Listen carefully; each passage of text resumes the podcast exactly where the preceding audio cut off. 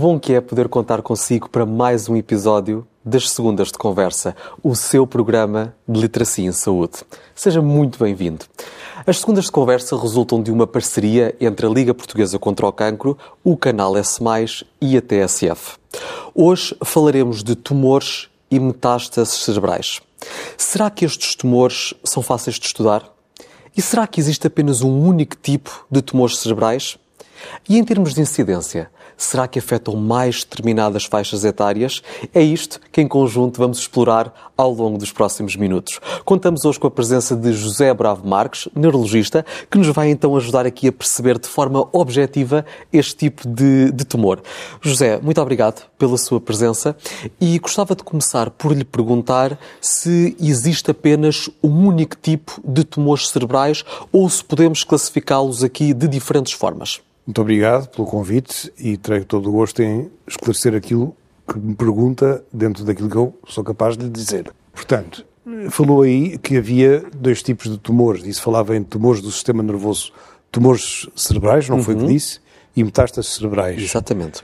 São duas entidades completamente diferentes e que só têm de comum estarem dentro do sistema nervoso nomeadamente dentro do cérebro. Então a origem é diferente, é isso? São completamente diferentes. As metástases cerebrais que são muito mais frequentes que os tumores primários do sistema nervoso central, a uns chamam-se tumores primários, que são os tumores de que nascem no sistema nervoso central, os outros que são as metástases chamam-se tumores secundários do sistema nervoso central. Então uma metástase é como se fosse um tumor que começou noutro sítio e foi para o sistema nervoso central posteriormente. É precisamente isso. É o tumor principal está localizado noutro sítio do corpo e esse tumor saiu do seu local inicial e foi eh, implantar células noutros órgãos do corpo.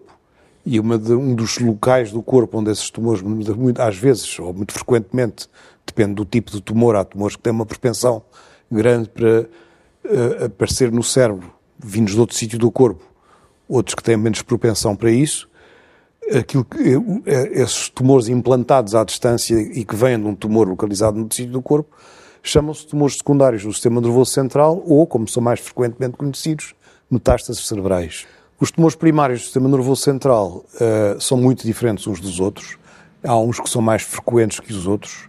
Haverá para aí 120 ou 130 tipos diferentes de tumores que podem aparecer no, no sistema nervoso central e, portanto, é, é um bocadinho enciclopédico Mas nesse aspecto. O que é que determina essa classificação? Portanto, se há tantos diferentes assim, o que é que determina? Estou a falar dos tumores que se localizam especificamente no sistema nervoso central. Mas o que é que leva a essa classificação? Ou seja, são as características deles? Como é que nós os classificamos? Os tumores tendem um pouco a reproduzir células normais das estruturas onde uhum. nascem. E no caso do sistema nervoso central, há vários tipos de estruturas que lá estão. E depois há diferenciações que podem, de facto, causar tumores diferentes, embora possam ser oriundos da mesma estrutura, ou até às vezes há tumores que têm estrutura mista de duas, de duas áreas, de, de duas, dois tipos diferentes de células. Uhum. Uh, mas em termos de frequência, há uns que são muito mais frequentes que os outros. Que outros. E, e, e, por assim dizer, há outros que são uma raridade que se vê muito poucas vezes e, portanto, a diferença fundamental é que uh, existem, de facto, sim, a resposta tem, é, é, afirmativa. Há tipos diferentes de tumores primários do sistema nervoso central e uh, uns são mais malignos, outros são menos malignos. Portanto, estamos a falar de coisas que têm uma uma evolução e um prognóstico completamente diferentes. Existem alguns cancros primários com maior apetência, se é que podemos dizer assim, para migrarem para o cérebro? Há tumores, estamos a falar de tumores primários do corpo. No corpo, exatamente. E que depois tenham eventualmente maior tendência do que outros para metastizar, para se desenvolver depois no cérebro. Sim, há seguramente. Portanto, a causa mais habitual são os tumores do pulmão. Os tumores do pulmão são um dos mais frequentes tumores que metastiza no cérebro. Sabemos porquê? O que é que leva a que isso aconteça? Provavelmente haverá razões eh, de proximidade ou que têm que ver com a parte da circulação sanguínea. Portanto, as coisas que estão no pulmão drenam para o coração, para a aurícula direita. Pode eventualmente entrar são, são tumores que, por via circulatória, têm uma facilidade de propagação para o sistema nervoso central. Portanto, por essa via acaba por Sim. estar facilitado. E para além do, e há do outros, pulmão? há outros tumores que, pela sua natureza histológica, têm uma afinidade particular para as estruturas do sistema nervoso central. É o caso, por exemplo, do melanoma, de um tumor da pele, que é um tumor relativamente comum, eh, sobretudo nos países com muito sol e onde as pessoas se expõem muito ao sol. Esse tumor, eh, se for um melanoma invasivo, eh, um dos, é um dos, uma das causas mais habituais de metastização para o sistema nervoso Ou central. Seja, quase que podemos dizer que o sol é um fator de risco para o melanoma e o melanoma, tendo depois tendência para migrar, vai um, Quando... tender a alojar-se no cérebro, é isto? Quando se trata de um melanoma agressivo. Agressivo. É? Em termos de incidência, estamos a falar de uh, tumores que são muito frequentes, pouco frequentes. Qual é que é a incidência dos tumores cerebrais? Os tumores primários do sistema nervoso são relativamente raros. A frequência não é assim tão grande quanto isso.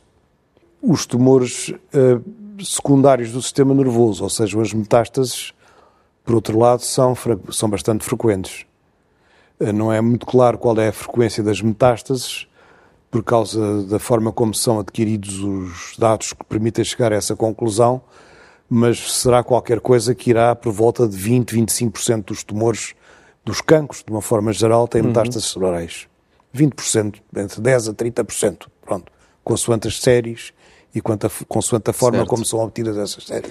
Bom, já percebemos em termos de incidência, mas quando olhamos para a mortalidade, são tumores que matam muito, são tumores que conseguimos controlar de forma relativamente fácil? Como é que isto funciona? Depende do tipo de tumor cerebral que a pessoa tiver. O tumor cerebral, talvez o mais frequente de todos, até não é agressivo, nem é maligno. Portanto, eu diria que cerca de 50, quase 70% dos tumores cerebrais não são malignos. Estão, e, e aqui está um, uma série de tumores que são, digamos assim, mais favoráveis, que são os meningiomas, são os tumores das meninges, dos revestimentos dos, do sistema nervoso, que são frequentemente achados quando se faz um ataque ou quando se faz um exame de imagem do cérebro da se pessoa. calhar até são descobertos por acaso. E ou... são descobertos por acaso. É? São tumores que têm uma, um índice de reprodução muito lento, a grande maioria deles. Também há meningiomas agressivos, mas os mais comuns modo, não, é? claro. não são. E são tumores que muitas vezes não precisam de qualquer tratamento. Basta, pura e simplesmente, eh, ir acompanhando o doente com um exame de imagem ao cérebro regular. Para garantir que ele não progride, não, não é? De forma maligna. progridem com uma velocidade extremamente lenta que uh, o doente não sobrevive o número de anos que precisaria de sobreviver para aquilo ter sentido clínico. Então diga, muitas vezes nós detectamos a existência de um tumor, mas não devemos fazer nada, porque ele não vai progredir em tempo útil, digamos Bom, assim. Estou a falar de um caso especial dos meningiomas, que certo, até são um dos tumores mais frequentes que existem. Agora, há tumores que se localizam no, no, no, interior do cérebro, daquilo que nós chamamos o parenquima cerebral. Esses tumores são eh, muitas vezes agressivos. Eh, e talvez aí, infelizmente, a percentagem de tumores primários que se nascem no parenquima cerebral, enfim, há uma quantidade muito grande de tumores que são francamente agressivos. O mais agressivo deles todos chama-se glioblastoma. E é um tumor que é muito agressivo mesmo é mesmo dos tumores mais agressivos que o corpo humano pode ter. Quando falamos de tumores cerebrais, conseguimos identificar uma faixa etária que estes tendam a surgir de forma mais expressiva? Sim, é verdade. É, os tumores primários do sistema nervoso central, à exceção dos meningiomas, uhum. estou agora apenas a falar de tumores parenquimatosos, de problemas da estrutura do próprio cérebro, são uh, a segunda causa de cancro na criança. Crianças? Na criança. Porquê que isso acontece? Eh, porque muitos deles são embrionários e outros não são embrionários e aparecem nas crianças. Não há assim uma razão que, no entanto, tem que ser mitigado de alguma maneira. Portanto, uhum. as pessoas não se podem... 20, 20 e poucos por cento dos tumores das, das crianças são tumores primários do sistema nervoso, do parenquima cerebral. Agora, as pessoas não se devem esquecer que, falando do cancro de uma forma geral, felizmente, o cancro da criança é, é relativamente raro dentro da perspectiva toda de cancros que existem. Andará à volta de 1% ou 1, tal por cento de todos os cancros. Portanto, é o cancro da criança é, é, é uma situação, é um problema de saúde pública, vale a pena todo o investimento e mais algum que claro. se puder fazer em termos de tratamento e acompanhamento de cancros da criança, mas são cenários um pouco diferentes o que se passa nas crianças e o que se passa nos adultos. podemos de algum modo pensar que isto acontece devido ao crescimento celular, porque nós sabemos que uma criança tem uma multiplicação celular mais exacerbada do que um adulto, precisamente porque está a crescer. Isso pode levar ao surgimento de cancro? Quer dizer, temos que ver qual é o grupo etário da criança em causa, não é? Mas eu penso que, uh, como eu lhe dizia, é mais frequente o aparecimento, por exemplo, de tumores embrionários da criança. Um dos tumores que têm nas crianças com alguma frequência será, por exemplo, o meduloblastoma, que é um tumor embrionário. Mas aparecem outros, como eu disse. Uh, e há outros que aparecem na criança que felizmente se tratam apenas com cirurgia e que ficou o problema resolvido. Talvez até um dos mais frequentes que das crianças é uma coisa chamada astrocitoma pilocítico, é um tumor que é eminentemente cirúrgico que se resolve se for completamente extirpado. Agora, em termos de frequência dos tumores, uh, os tumores dos adultos uh, aparecem com mais frequência nas pessoas mais idosas. Os tumores primários do sistema nervoso e os tais meningiomas. Uhum. Uh, digamos que são tumores que aparecem mais na terceira idade. Embora possa haver pessoas, isto para completar o que há bocadinho estávamos a dizer, que têm idades que vão desde os 20 até aos 60, uhum. que também têm tumores primários do sistema nervoso. É? Claro. É? Conseguimos identificar fatores de risco para o surgimento de tumores cerebrais? O fator de risco que é unânime e mais, e mais, e mais habitual para o aparecimento de tumores cerebrais talvez seja a exposição à radiação ionizante, radioterapia. Uh, portanto, isso é uma situação que se passa apenas em alguns casos de pessoas que, que porventura foram irradiados. Houve uma época nos anos 50 em que o tratamento, por exemplo, de uma coisa que da tinha era feito com radioterapia.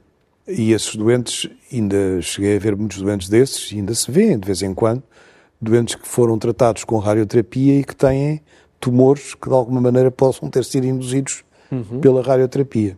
Depois há outros fatores, eh, que, mas normalmente têm mais que ver com situações genéticas.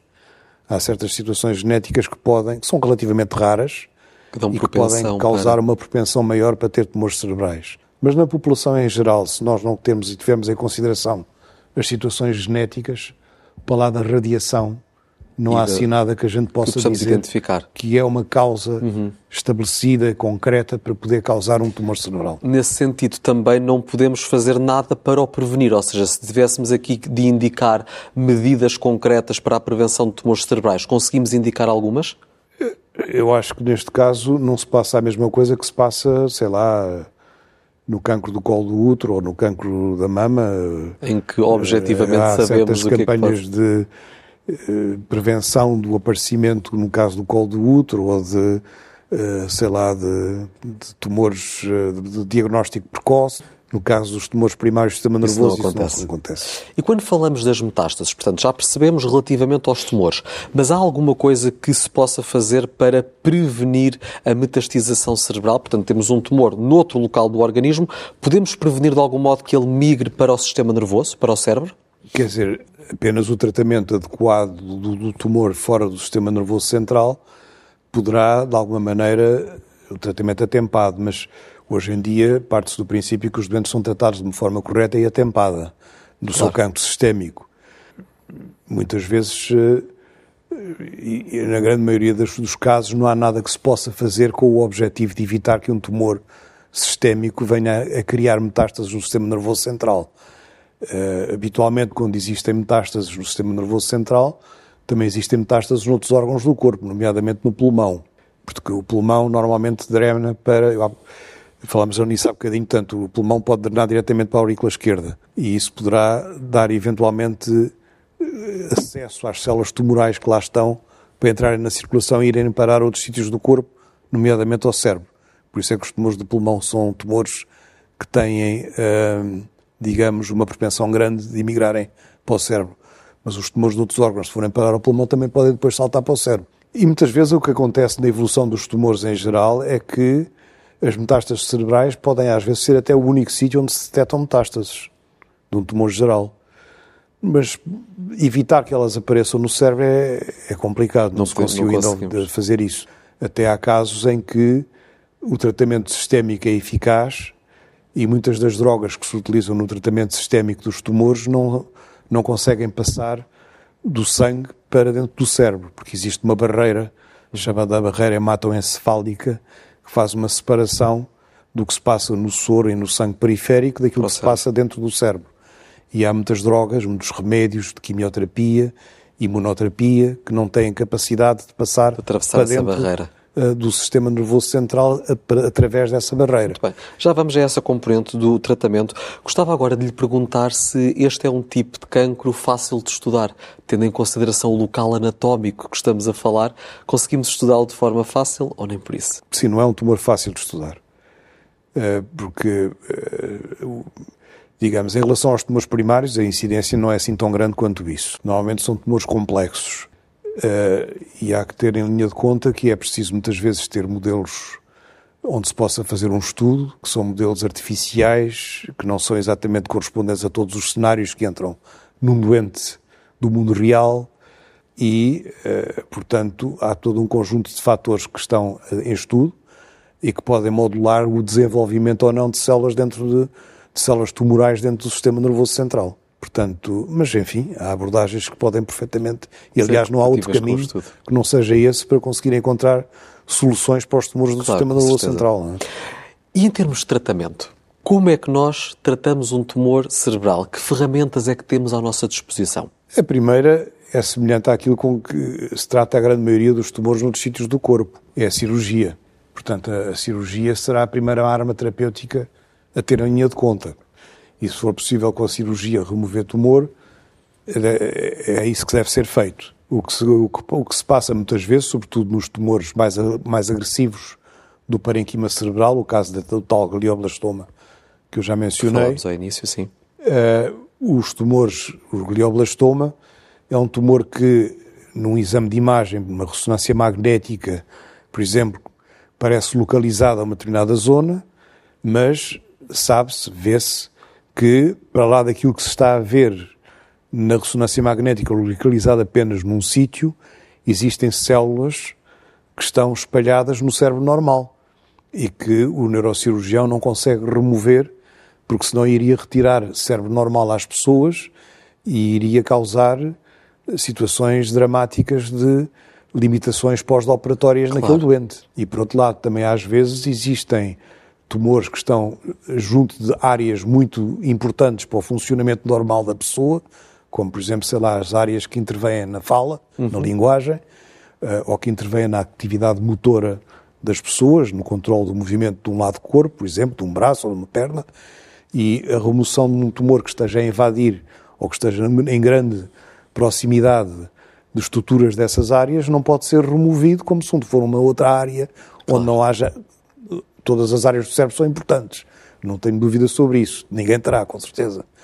Mas há zonas que são mais eloquentes no dia a dia, ou pelo menos naquilo que as pessoas veem de uma forma mais grosseira uhum. no dia a dia do que outras.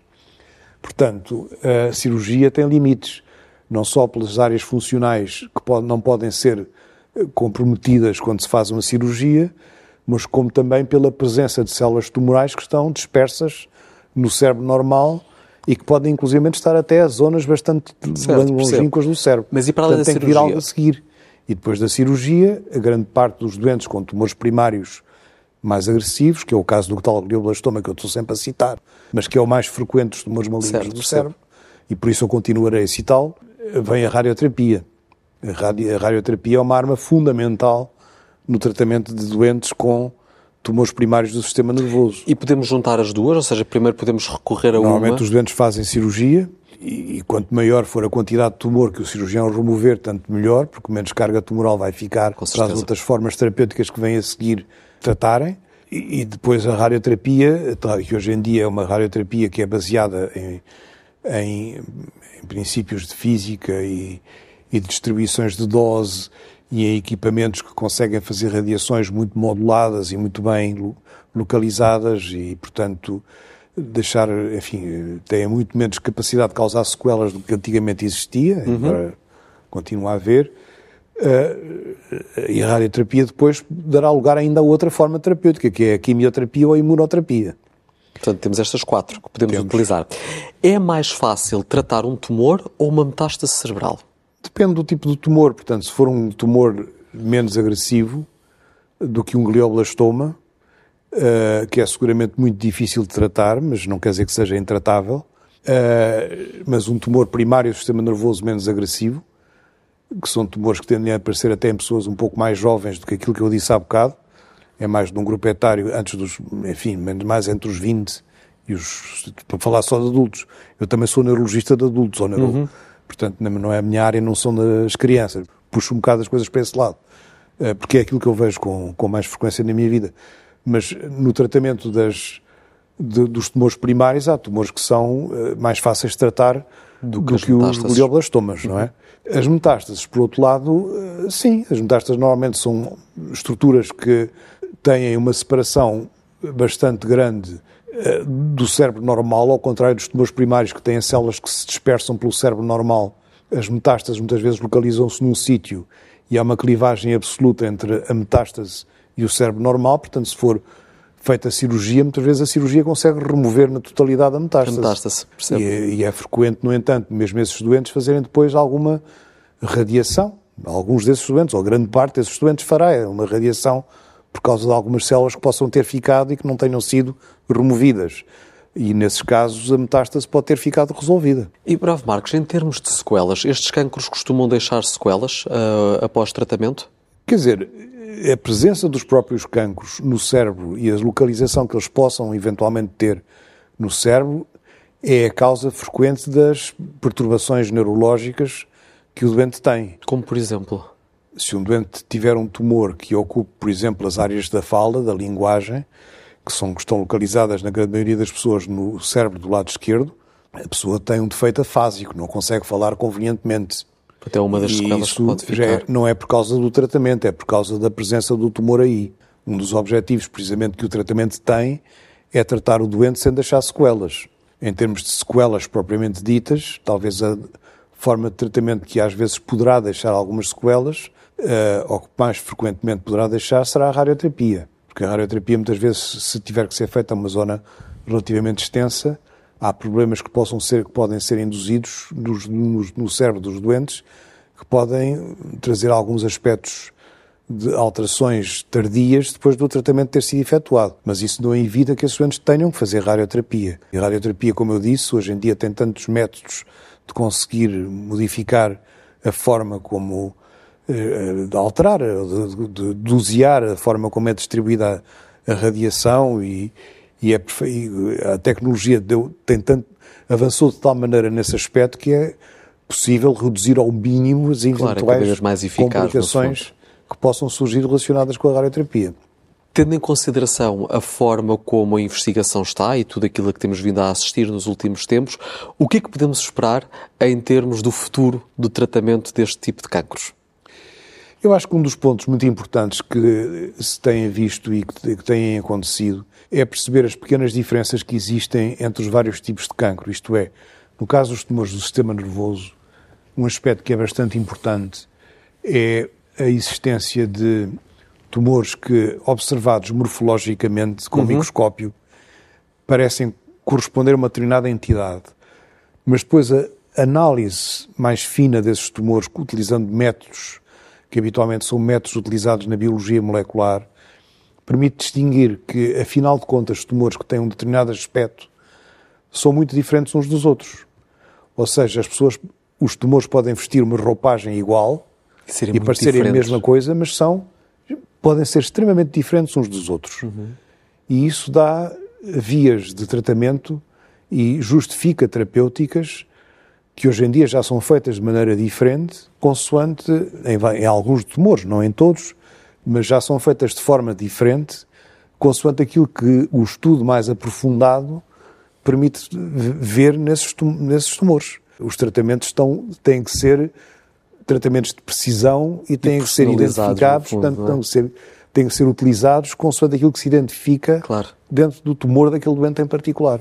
José, muito obrigado pelos seus contributos e explicações tão claras. Tenho a certeza de que desmistificamos este tipo de tumor e que temos agora novas ferramentas para compreender e interpretar de forma factual os dados com os quais contactamos.